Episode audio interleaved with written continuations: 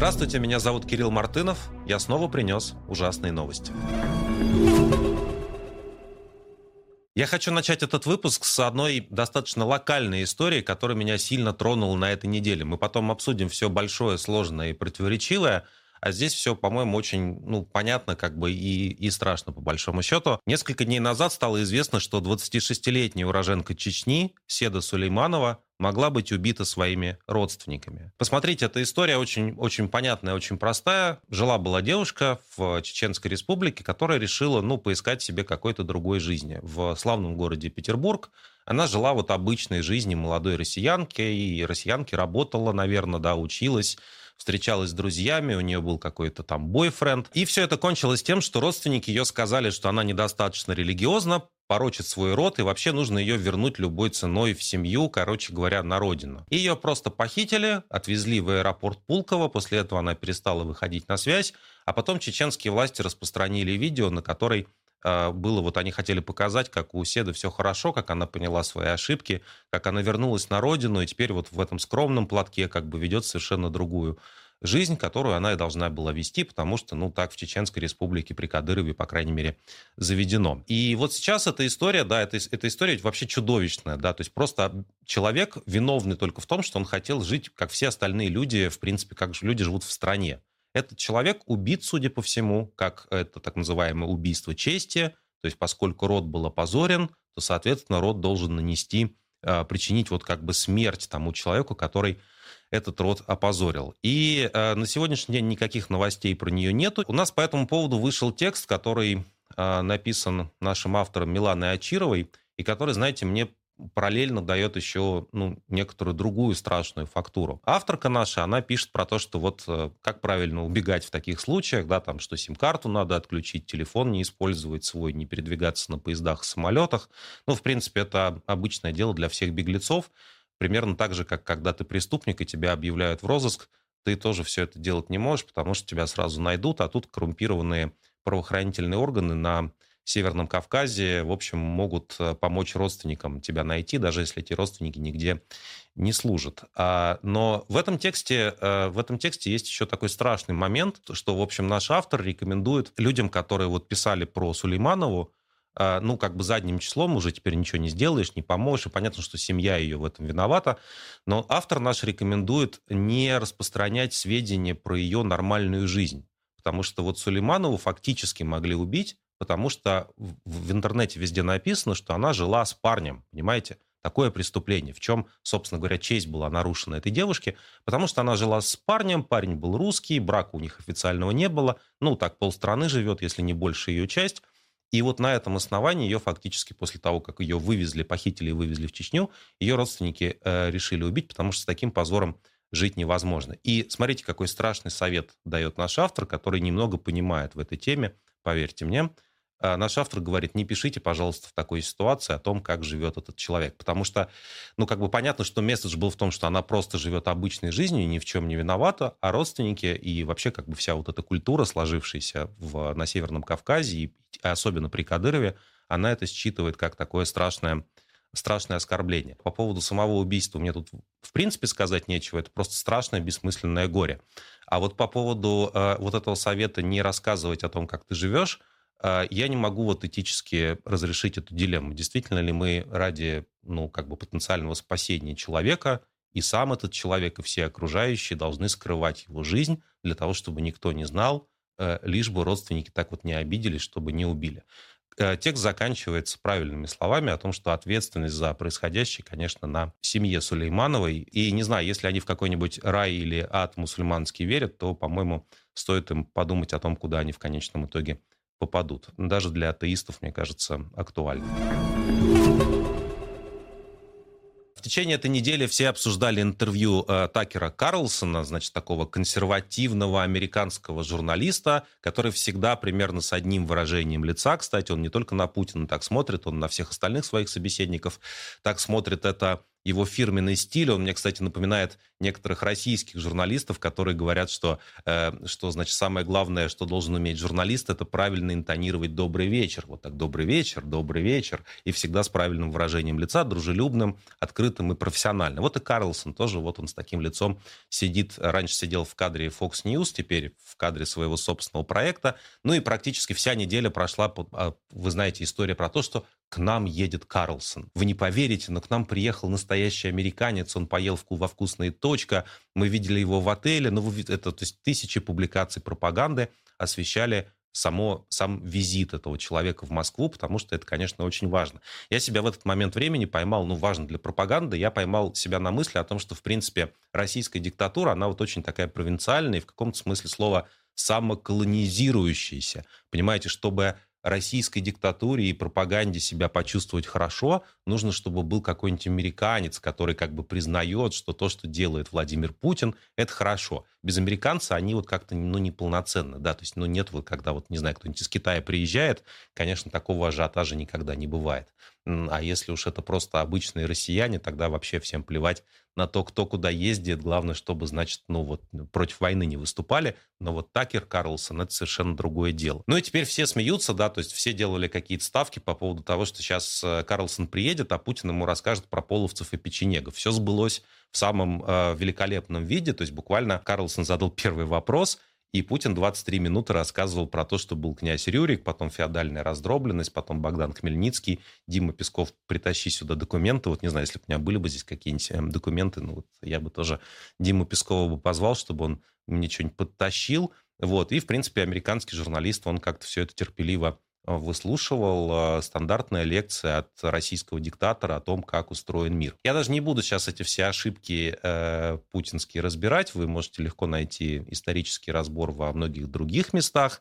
Я хочу сказать, что, к сожалению, эта история э, про это интервью, она имеет э, очень серьезную и печальную составляющую. Если искать какую-то конкретику в словах Путина, то она заключается в том, что в российской тюрьме находится американский журналист, наш друг и коллега, кстати, он прекрасно на русском говорит, много раз был там в гостях в редакции, Эван Гершкович, который работает на Wall Street, The Wall Street Journal, но его, в общем, обвинили в том, что он на самом деле никакой не журналист, а шпион. Так, в принципе, кого угодно можно обвинить, у нас много дел про шпионаж, а это просто такой как бы самый ценный американец. Вот Путин, отвечая на вопрос о судьбе американского коллеги, видимо, Карл Карлсон все-таки не мог не спросить про другого американского журналиста, и дальше они с Путиным сыграли вот в такую игру. Он говорит, а что же вот Гершкович-то? Ну вот, может, он зря сидит.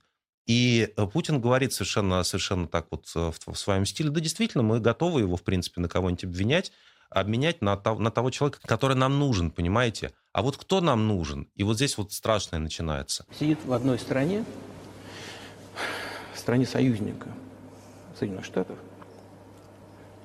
человек, который из патриотических соображений ликвидировал в одной из европейских столиц бандита. Вот вы подумайте, да? Ну, диктатор России говорит. Есть люди, которые совершают убийства за границей по патриотическим мотивам. И, в принципе, мы готовы этого человека вернуть, ну, видимо, чтобы как бы он еще там, не знаю, отдохнул, подлечился и еще какие-нибудь патриотические мотивы почувствовал. Этот самый киллер. Да, он не называет его фамилию, но имеется в виду человек, который по фамилии Красиков, который, будучи сотрудником российских спецслужб, убил человека в Берлине в девятнадцатом году и получил пожизненный срок за как бы такое свирепое убийство. Вот Путин говорит, окей, как бы давайте его вернем на родину, понимаете, а Гершковича этого отдадим. И, ну, Гершкович никого не убивал, разумеется, да, и вот смотрите, какая логика получается. Вы просто берете заложника, причиняете вред ему, его семье, всему профессиональному сообществу в случае с журналистом Гершковичем. И все зачем? Чтобы через какое-то время, там, через год сказать, да верните нам киллера, понимаете? Ну, чего, как бы, вам жалко, что ли? Американцы надавят на власть, властей Германии. Вот мы совершим такой обмен.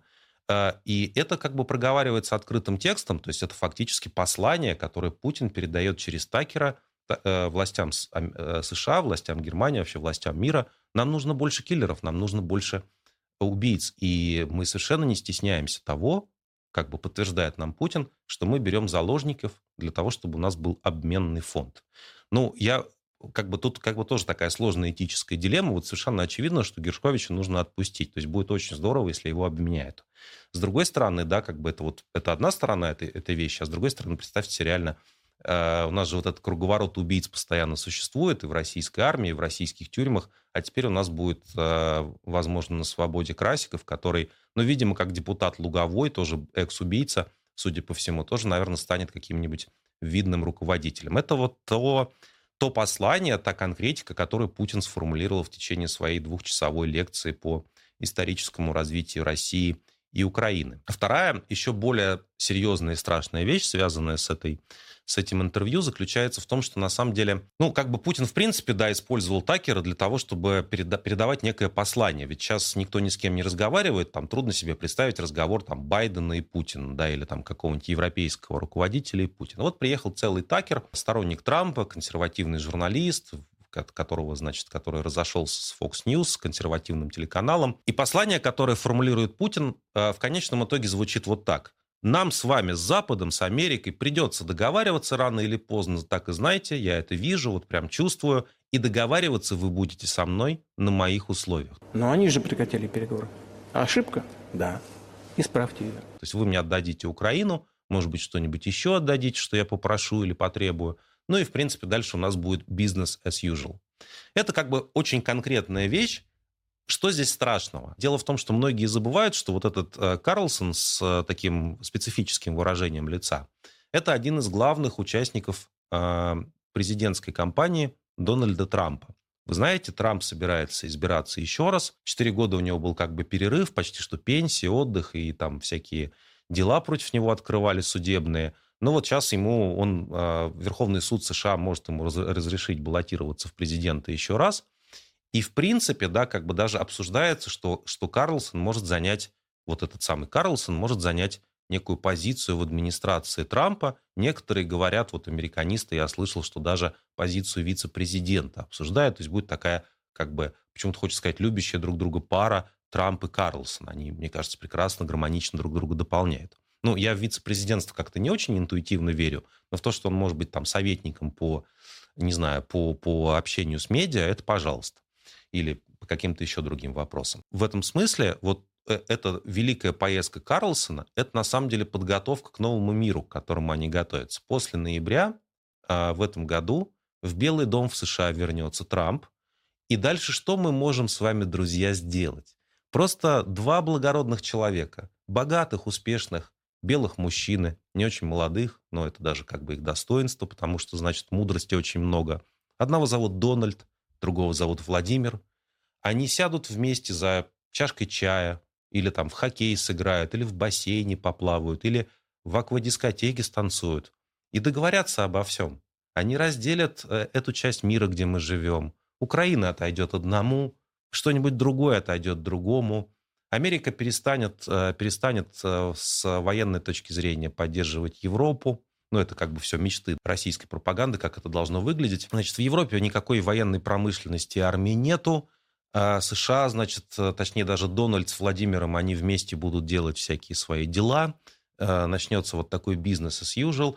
И какое вообще... Вот о чем я, когда это интервью смотрел, или там я скорее стенограмму читал, о чем я вот думал? Я думал... Что ж ты за скотина такая, Карлсон? Перед тобой сидит человек, объявленный военным преступником, подозреваемым в военных преступлениях, в похищении детей, в геноциде, в Международном уголовном суде в Гааге. Ты легко можешь за десять секунд загуглить в своем смартфоне сцены разрушенных украинских городов, беженцы, миллионы беженцев на границе, да, как бы окровавленные тела людей, и просто показать в лицо. Ну, как бы ты же с ним рядом сидишь, там столик маленький, заметьте, раньше у Путина был большой длинный стол, а теперь он маленький. Ну, они близки друг к другу, тоже, в принципе, им есть о чем поговорить. И вот Карлсон, казалось бы, может вот взять и просто показать ему и спросить там, а что было в Буче, да, а что случилось с Мариуполем, а с драмтеатром в Мариуполе что случилось, а как вы людей вот здесь убивали бомбами и ракетами. Нет, Карлсона все это не интересует. Потому что, смотрите, зачем говорить про разрушенные города и беженцев, когда у России такая богатая история. И это, как бы с точки зрения российской пропаганды, почему они на самом деле так перевозбудились из-за, из-за визита э, Такера Карлсона в Москву, С их точки зрения, это то, как будет устроен мир в ближайшем будущем. Все забудут про Украину, зачем ей помогать, когда можно дружить с Россией, зачем конфронтация, когда мы можем все поделить по-братски и по-пацански. Ну, короче говоря, такая мировая подворотня, она как бы должна быть, в ней должно быть несколько, несколько хулиганов, несколько участников. И это, это вот та надежда, которая, которая прямо греет российскую пропаганду. Они очень надеялись, что Трамп изберется в две тысячи двадцатом году. Ну, трудно сказать, что было бы с войной в этой ситуации. Может быть, она, если бы Трамп избрался, а пандемии бы не было, она бы и раньше началась, или бы носила какую-то другую форму, или просто вообще как бы американцы не смогли бы поддержать Украину экстренно, и, и просто Путин бы все оккупировал и посадил бы Януковича. Вопрос открытый. Сколько людей при этом было бы тоже ликвидировано без боя, что называется. Но, в общем, это их план на будущее. Давайте смотреть, изучать планы людей, которые любят нам рассказывать про печенегов. Ну и можно, конечно, посмеяться о том, что, в общем, это все безумие. Центральная избирательная комиссия Эллы Александровны Памфиловой отказала антивоенному кандидату Борису Борисовичу Надеждину в регистрации на, значит, выборах президента, президента Российской Федерации. Эти выборы двадцать четвёртого года будут самыми скучными в истории Российской Федерации, вот с любой точки зрения, хотя бы по той причине, что в них будет всего четыре человека в бюллетене, и их довольно трудно отличить друг от друга. Они... Их объединяет то, что они все любят Владимира Путина. Представьте, как, как удобно, когда, ты, когда у тебя на выборах фактически участвуют только твои единомышленники в разных видах. Ну, господин Харитонов от ка пэ эр эф, он прямо говорит, что как бы он в восторге от политики, политики президента, что он ни, ничего критического про Владимира Владимировича сказать не может, и вообще какая может быть критика э, главнокомандующего в такое трудное для страны время. То же самое говорит Слуцкий, если он в принципе что-то говорит. Ну а господин Дованков, он играет, конечно, такую роль чуть более свободного радикала и говорит, что нужны, нужна определенная свобода в рамках умеренности и законности, но, конечно, он тоже голосовал за все самые позорные решения российской власти, российского президента, заседая в Государственной Думе в составе партии «Новые люди». У них там были незначительные разногласия стилистические с тем, как правильно э, себя вести, войну они поддерживают. Это самое главное. Вот эти четыре альтер-эго, они сойдутся в марте э, на выборах, в бюллетене. Ну и как-то довольно трудно себе представить, что здесь можно, из этого можно что-то выбирать. Мы, у нас еще есть какое-то время до, до выборов. Мы еще обсудим, что имеет смысл здесь делать, чего делать не имеет смысл, какие есть точки зрения на этот счет. Мне, пока скажу заранее, мне интуитивно очень нравится идея полдня против Путина. Она не поможет э, уничтожить диктатуру, но она так же, как и очередь за Надеждина несколькими неделями раньше, поможет людям увидеть, что на самом деле запрос на перемены большой, как мы думаем, что есть, по крайней мере, активное меньшинство в много миллионов людей по всей стране, которые не хотят так больше жить и которые хотят вернуться в какую-то нормальную Россию, постараться ее построить и сделать это, сделать это так, чтобы, в общем, войны больше не было. Что, с моей точки зрения, случилось в течение этой недели с Надеждином, ключевой недели его президентской кампании? Здесь, с одной стороны, можно смотреть на группы, которые участвовали в кампании Надеждина, в принципе, да, какие, какие разные люди, чего они хотели, а с другой стороны, надо смотреть на хронологию событий. Значит, изначально, смотрите, Надеждин был мало кому интересным кандидатом, одним из там десятка примерно кандидатов, который говорил какие-то более-менее разумные вещи. В прошлом Надеждин был представителем партии «Справедливая Россия», потом там, после того, как туда пришел Прилепин, Надеждин перестал быть с этой партией, теперь вот он, его выдвинула гражданская инициатива, такая небольшая, легальная, условно-либеральная партия, которая никогда не имела массовой поддержки э, российских граждан. Изначально у нас была Екатерина Дунцова, которую никто не знал, э, такой, ну, местный политик из Тверской области, которая в прошлом году очень шумно начала свою президентскую кампанию, и ей люди хотели верить, потому что она новый человек, не похожий вот на всех этих хмырей, которые вокруг Путина вьются, типа Харитонова и Слуцкого. Люди начали как-то активизироваться, подписываться на ее телеграм-канал, начинать ее избирательную кампанию. Ну и ей сказали, все, как бы, мы все это заканчиваем, вы не можете зарегистрировать даже свою э, инициативную группу. В этот момент времени на сцену вышел, он уже как бы в какое-то время там сидел за этой сценой, Борис Борисович Надеждин, и сказал, окей, как бы, ну тогда это место занимаю я, потому что я, в принципе, тоже за все хорошее, я против войны, я за то, чтобы Россия была нормальной страной. Он действительно говорит очень разумные правильные вещи. В тот момент, когда Надеждин начинал свою президентскую кампанию, он уже нанял себе неких политтехнологов, он уже нанял людей, которые будут организовывать ему выборы. Эти люди, они работают на выборах профессионально, они, ну, выборов, на самом деле, в России на разных уровнях проходит достаточно много, в регионах, муниципальные выборы. И вот есть такие гастролирующие профессиональные политтехнологи, которые на этом зарабатывают. В этом нет ничего плохого, у них просто такие, ну, как бы, э, такой, такой, как бы, довольно циничный подход к этому. Ну, надо начать кампанию, там, довести ее до какой-то точки, потом она остановится или... или выборы закончатся, кто-то победит, и ты поедешь дальше. Вот, значит, все эти люди замечательно начали работать, а потом выяснилось, что, что люди хотят реально антивоенного кандидата, что тысяч, сначала сотни, потом тысячи людей, потом какие-то люди на Ютубе с большими аудиториями, потом молодые сборщики подписей подключились, потом к Надеждину пришел, параллельно к Надеждину пришел волонтерский проект «Штаб кандидатов», да, который был создан э, Дмитрием Кисиевым, при бывшим активистом партии «Яблоко». И, в общем, они все начали вместе работать, и они собрали огромное количество подписей. Да, когда, смотрите, вот ни за Путина, ни за каких других кандидатов вы нигде не видели очередей. Они просто каким-то магическим образом доставали коробки и говорили, это нас граждане поддерживают, ха-ха-ха. Да, ну, понятно, что это все было нарисовано, как бы там... где-то на рабочих местах люди, людей заставляли в бюджетных учреждениях говорить, надо подписаться вот за этого выдающегося кандидата, вы знаете, как его зовут. Примерно так они собирали ту небольшую часть подписей, которую они собирали реально. Здесь в отношении Надеждина конкретные люди встали в очередь и начали подписываться. Времени на эту кампанию было очень мало. В конечном итоге, да, как бы Надеждин, хотя и собрал огромное количество подписей, у него возникла проблема с тем, как эти подписи обрабатывать. Понедельник, пятого февраля, «Новая газета Европа» вышла с текстом про то, что у Надеждина есть непубличный штаб, в котором произошел в ночь сдачи подписей, произошел конфликт между молодыми волонтерами и как бы политтехнологами, которые сам кандидат нанял, потому что изначально он им доверял. Этот текст вызвал э, очень, э, я бы сказал, бурную реакцию. Нас очень много критиковали, появлялись даже версии, что кто-то кому-то заплатил за этот текст.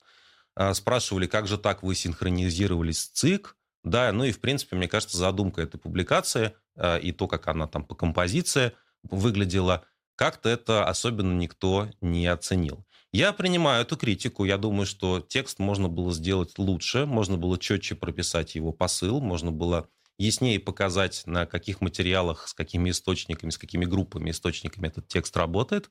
Но мне при этом кажется все еще, что сам текст, вот как бы фактурно, он рассказывает правдивую историю. Был конфликт, мы там, у нас есть аудиозаписи, видеозаписи, частично этого конфликта, фотографировать внутри помещения было нельзя. Потом сам кандидат Надеждин сказал, что мистическим образом они потеряли один из листов, на котором были записаны фамилии сборщиков подписи, в результате чего до ЦИК не доехало, буквально из штаба в ЦИК не доехало примерно тысяча семьсот подписей. Ну, то есть суть конфликта заключалась в том, что молодые волонтеры сказали, вы, ребята, все сделали не так, надо было по-другому устраивать эту кампанию.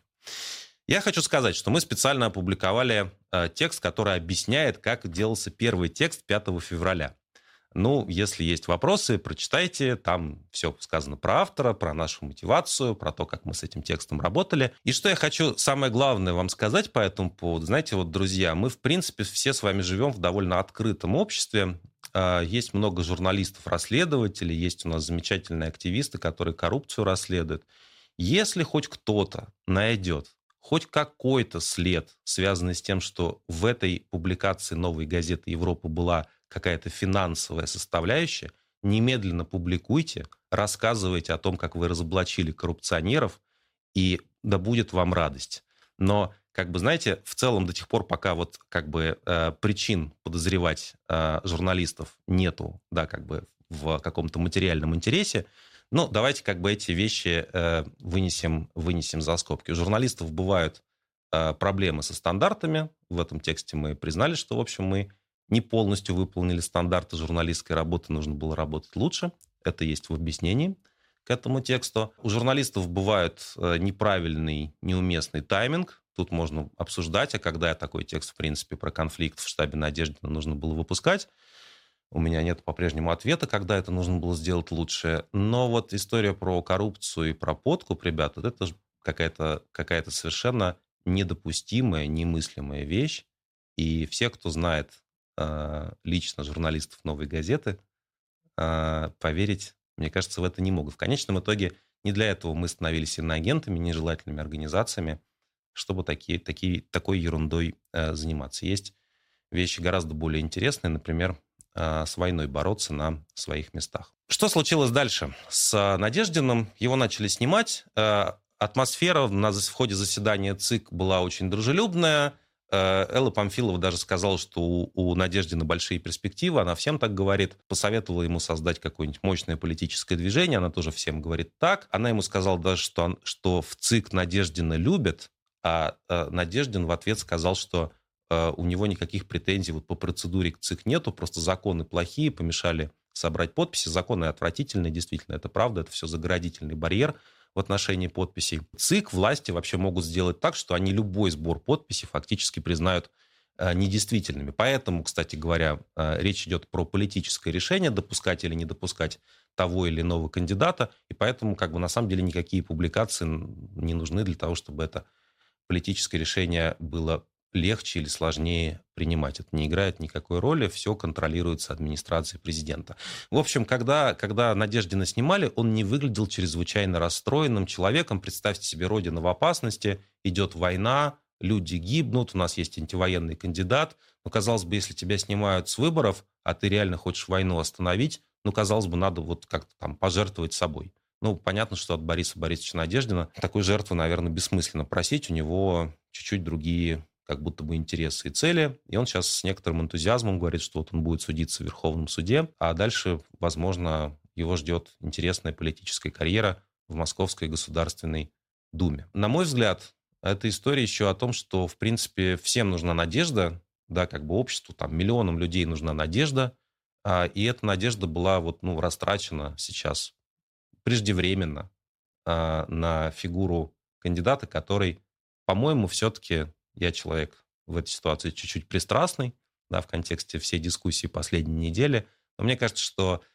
кандидат не очень хотел сильно рисковать для того, чтобы продолжать участвовать в президентской кампании, потому что, как все понимают, за реальную политическую карьеру в России, как это у Навального происходит, тебя могут и убить, и посадить, практически пожизненно, до тех пор, пока Путин в Кремле, и ты с этим ничего не сделаешь. Но вот Надеждин этой судьбы избежал. Как именно это случилось и какие силы в этом участвовали, какова их роль, я думаю, история нам расскажет когда-нибудь. Что случилось с подписями, которые везли из штаба в ЦИК и которые пропали мистически.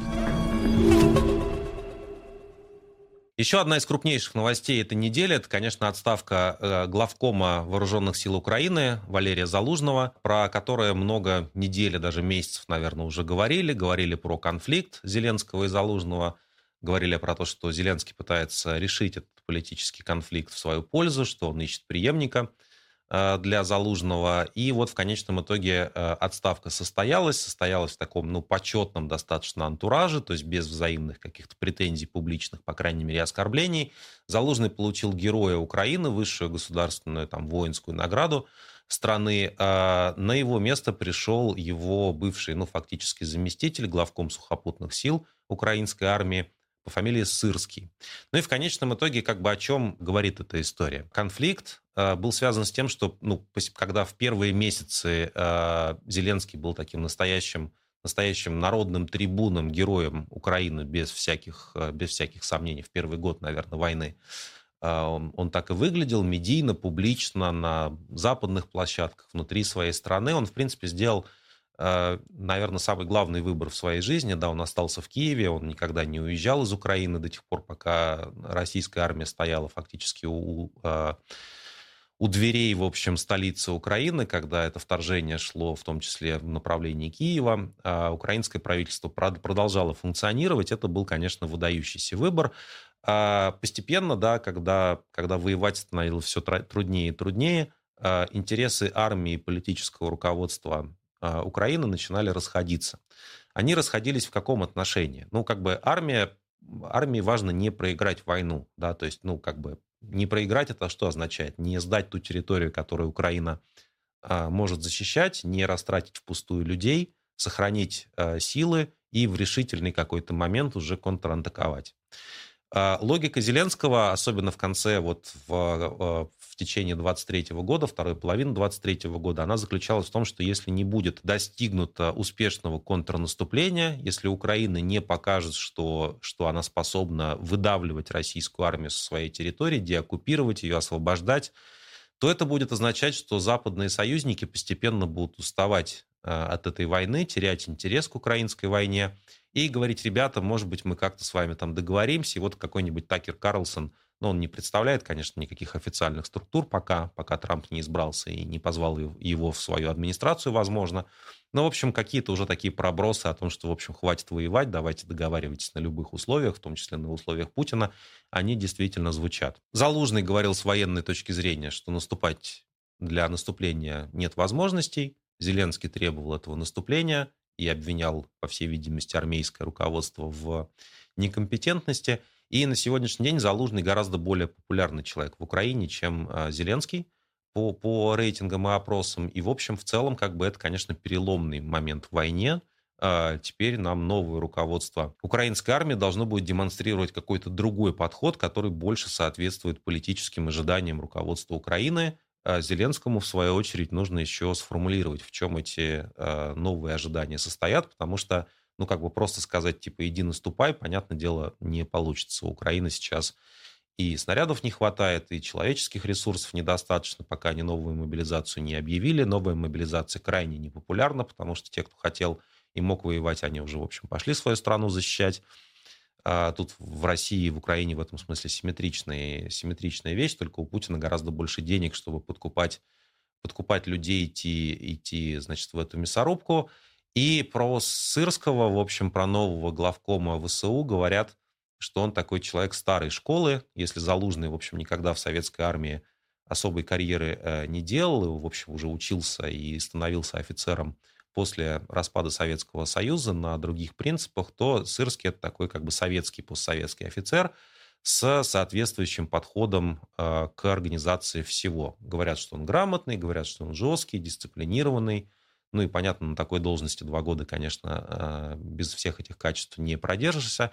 Но у него вот нету какого-то нового видения войны, который пытался предлагать Залужный. Последняя его статья мы обсуждали в прошлый раз, вышла на Си Эн Эн, и там он говорил, да, что будущее за беспилотными системами, и, в общем, именно в это надо вкладывать Украине прямо сейчас для того, чтобы сдержать превосходящий военный и человеческий потенциал Владимира Путина.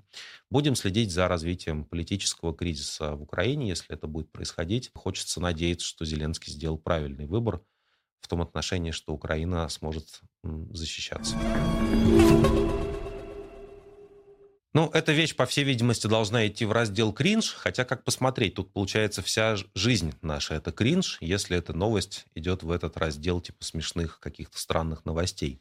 Группа депутатов Российской э, Государственной Думы внесла законопроект, который разрешает россиянкам э, легализовывать свои отношения с умершими участниками того, что они называют Эс Вэ О. Ну, то есть, как бы вот у вас есть какие-то там отношения, мужик ваш пошел, значит, и помер на войне, а денег вам не дали, потому что вы неофициальная жена, и, может быть, у вас там и дети какие-нибудь общие есть, а денег все равно никто из них не увидит. Так вот, специально на такие случаи, понимаете, добрые российские депутаты говорят: так ты, ты выйди замуж за мертвеца. Ну, супер же звучит вообще как бы, то есть просто Гоголь, там мертвые души отдыхают. Выйди замуж за мертвеца и получишь там сколько там, двенадцать миллионов или сколько у нас теперь гробовые составляют. И можно себе представить даже такую картину, да, вот как в этой логике в ближайшем будущем, в принципе, какие-то женщины, может быть, даже вот как-то за руку будут отводить своих каких-то таких, знаете, неумелых, неприкаянных мужиков и говорят: давай распишемся и сразу в военкомат. Или сначала в военкомат, а потом ты помрешь, а потом распишемся. И можем как-то выбирать вот легкое ранение, тяжелое, или как бы полная, значит, потеря кормильца, и сразу, сразу хорошие деньги. Я бы еще скрестил эту кринж-новость с новостью о том, что за двадцать третий год букмекеры в России заработали рекордное количество денег. А, ну, то есть это как бы люди, которые хотят вот как-то поискать удачи и поставить, сделать какую-то спортивную ставку. Вот эти все компании бесконечные, которые рекламируются, у них огромные прибыли. А, все это происходит на фоне а, роста количества микрокредитов. И получается, что вот как бы заметная часть населения России, она берет микрокредиты, делает букмекерскую ставку, букмекеры зарабатывают, люди проигрывают, а потом можно, в принципе, уже и за гробовыми отправляться. И это новая э, такая экономика э, Российской Федерации. Танкеры с нелегальной нефтью уходят куда-то в какие-то дальние порты без транспондеров, а в ответ возвращаются, да, гробовые деньги, которые раздаются вдовам. Вот такая картина э, пустеющей России э, и новой российской экономики. Ну, напишите, пожалуйста, в комментариях, где я вот в этой мрачной картине, я сейчас говорю и сам ужасаюсь, где я здесь фундаментально ошибся. Э, раньше, как там говорили, люди, новая нефть, а здесь получается... Здесь получается как бы, ну, как трупы, мертвецы в обмен на танкеры. Вот э, на экспорт идут э, танкеры, вот на экспорт идут трупы. Очень всех на этой неделе еще беспокоит Родина-Мать, э, памятник знаменитый в Волгограде, символ э, Второй мировой войны. Э, сразу два события, связанные с Родиной-Матерью, произошли. Значит, во-первых, блогерка из Самары записала видео, на которое она щекотит грудь памятнику. Блогерку отправили в следственный изолятор за реабилитацию нацизма. То есть нельзя щекотать грудь Родине Матери. Можно и присесть. И это не все, понимаете. Причем вот с Родиной Матерью, второй сюжет с Родиной Матерью тоже э, связан с грудью, как ни странно. Прям какая-то кормящая Родина-Мать получается. Потому что, значит, еще один какой-то активист, он специально, ну, кажется, как какой-то вот мусульманский активист, надо разбираться, он приехал специально из Башкортостана в Волгоград для того, чтобы записать на фоне родини, Родины Матери обращение о том, что она неприлично одета. Ну, то есть тоже как бы вот там с грудью какие-то проблемы, я так понимаю, с другие части тела все-таки прикрыты, а вот с грудью как-то там что-то такое видно, чего этот блогер не хотел бы видеть. И он как бы объяснил, что вот надо срочно одеть Родину-Мать, потому что она, ну, голенькая как бы, да, в неглиже такая Родина-Мать на кинки-пати. Вот, по крайней мере, в голове этого блогера. И он сказал, что вот у Путина, очевидно, другие ценности, поэтому давайте срочно приоденем Родину-Мать, а потом, спустя некоторое время, этот активист, кажется, начал э, извиняться. Еще одна вещь, на которую я обратил внимание на этой неделе, это совершенно замечательное высказывание Максута Шадаева, министра цифрового развития Российской Федерации. Он сказал, что очень скоро никаких госуслуг не будет, ну, то есть сайта не будет, приложений не будет, потому что с государством на новых госуслугах можно будет общаться напрямую через умную колонку. Ну, я считаю, что скоро вообще, может быть, портала услуг не будет. Вы будете услуги получать через голосовую колонку, потому что вы скажете, я хочу такую услугу, записаться в поликлинику, там нужно получить какое-то разрешение, сдать на права, и все будет делать через голосовую колонку. И как бы ты говоришь умной колонке, что ты хочешь от государства, или, может быть, умная колонка, наоборот, тебе говорит, что государство от тебя хочет, и какой-то у вас такой матч происходит, и все здорово, в общем, все вот таким образом э, существует. Очень любопытная история, потому что, например, люди, которые уехали из России, они очень часто ностальгируют по поводу тех великих цифровых сервисов, которые оставались в России, когда вот практически все, что угодно можно сделать через приложение, и буквально нигде в мире такой, такого уровня цифровизации в принципе не существует. И там в государственном, в публичном секторе, и частные услуги часто, в общем, э, зачастую не такие... не такие продвинутые, как в России. Правда, активисты часто после этого говорят, что, знаете, на самом деле самые продвинутые э, российские услуги, это вот, э, значит, в СИН-письмо, очень удобно писать заключенным через, знаете, удобный интерфейс. Не знаю, есть ли у СИН-письма приложение, я только веб, э, веб-интерфейсом пользовался. Еще есть всякие вот эти вот вещи типа СИЗО-МАК, э, как они там называются, в СИН-магазин, когда ты можешь, значит, такой озон как бы для заключенных, да, когда ты, значит, можешь им отправить посылочку через интернет. Ну и, в принципе, я вот так подумал, да, ведь ведомство Шадаева, у него какая была главная задача вот на отчетное время? Они должны были составить электронный реестр э, военнообязанных мужчин для того, чтобы всем посылать электронные повестки, да, то есть ты, в принципе, от государства никуда не скроешься. Я подумал, смотрите, как здорово, сидите вы э, на своей кухне, как правило. У меня, когда я жил в России, колонка с Алисой стояла на кухне, и многие меня шеймили за то, что вот, значит, э, возможно, товарищ майор из Яндекса все про мою жизнь знает. Но ну, мне кажется, что не такая уж у меня интересная жизнь, э, чтобы, значит, э, прямо вот настолько, настолько шифроваться. Сейчас у меня нет, конечно, такой колонки, потому что, значит, все это осталось, вся эта цифровизация и роскошь осталась в России. Так вот, представьте, сидите вы на кухне, И, ну, там, не знаю, чем люди занимаются. Ну, там, завтракайте, обедаете. И вдруг Алиса таким мужским голосом вам говорит: рядовой Иванов, срочно явиться в военкомат по месту прописки для прохождения сборов в связи со всеобщей мобилизацией. Там, стройся, равняйся, и как бы пошел. Здорово, понимаете? Это все, вам вручена повестка, а если, значит, вы ее не получили, значит, ну, все как бы вам, в принципе... Та же умная колонка скажет, что за вами уже выехали конвоиры. Если серьезно говорить, да, то вообще как бы диктатуры, вот эти старые, ну, такие советские или постсоветские диктатуры, которые совмещены с, со, всей этой, со всеми этими современными возможностями государства по цифровой слежке и контролю, это совершенно новое какое-то, какое-то явление, которое, ну, как-то люди пытаются сейчас анализировать. Но, в принципе, это реально очень, очень страшная и опасная вещь, как... Там два-три года назад еще злобно шутили, да, вот китайская диктатура построила в Синьцзянском автономном округе для мусульман уйгуров такой цифровой концлагерь, где все, везде камеры, и если ты что-то не так делаешь, то тебя как бы за тобой приходят. А Россия решила начать, в принципе, со столицы, потому что там было больше всего денег, и именно там людей задерживали на станциях метро, просто потому что они уже раньше были на оппозиционных митингах. Так было в начале войны. Напоследок хочу с вами поделиться двумя прекрасными новостями из области, из области просвещения, науки и образования. Вы знаете, я неровно дышу к этой теме, как бывший преподаватель Высшей школы экономики. Сейчас постепенно Высшая школа экономики становится чем-то другим, гораздо более интересным. На базе Высшей школы экономики на этой неделе стало известно, по крайней мере, широкой публике, создали, цитирую, Институт военной стратегии и экономики для противоборства с коллективным Западом. Главой Института военной стратегии и экономики стал бывший адмирал, точнее, нынешний адмирал, адмирал же не может быть бывший, как генерал, Сергей Авакянц, который вот недавно еще командовал Тихоокеанским флотом. Ректор как раз из, недавно переехал из Высшей школы экономики, переехал из Владивостока в Москву. Видимо, он там еще по дороге прихватил пару отставных адмиралов.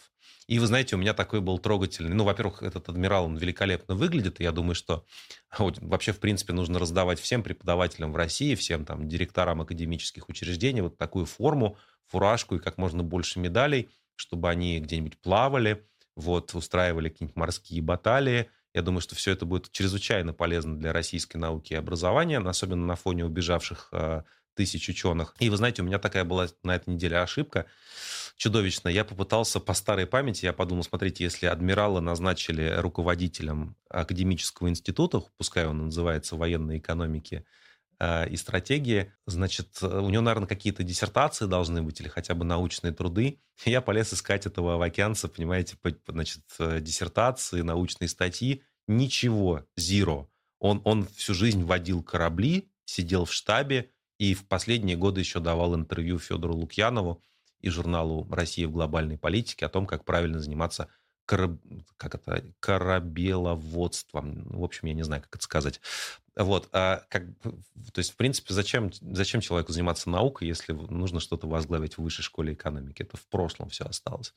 Напишите, пожалуйста, в комментариях, если вы, у вас есть какие-то идеи, какие еще академические институты и проекты можно создать в Высшей школе экономики. Очень интересно было бы послушать.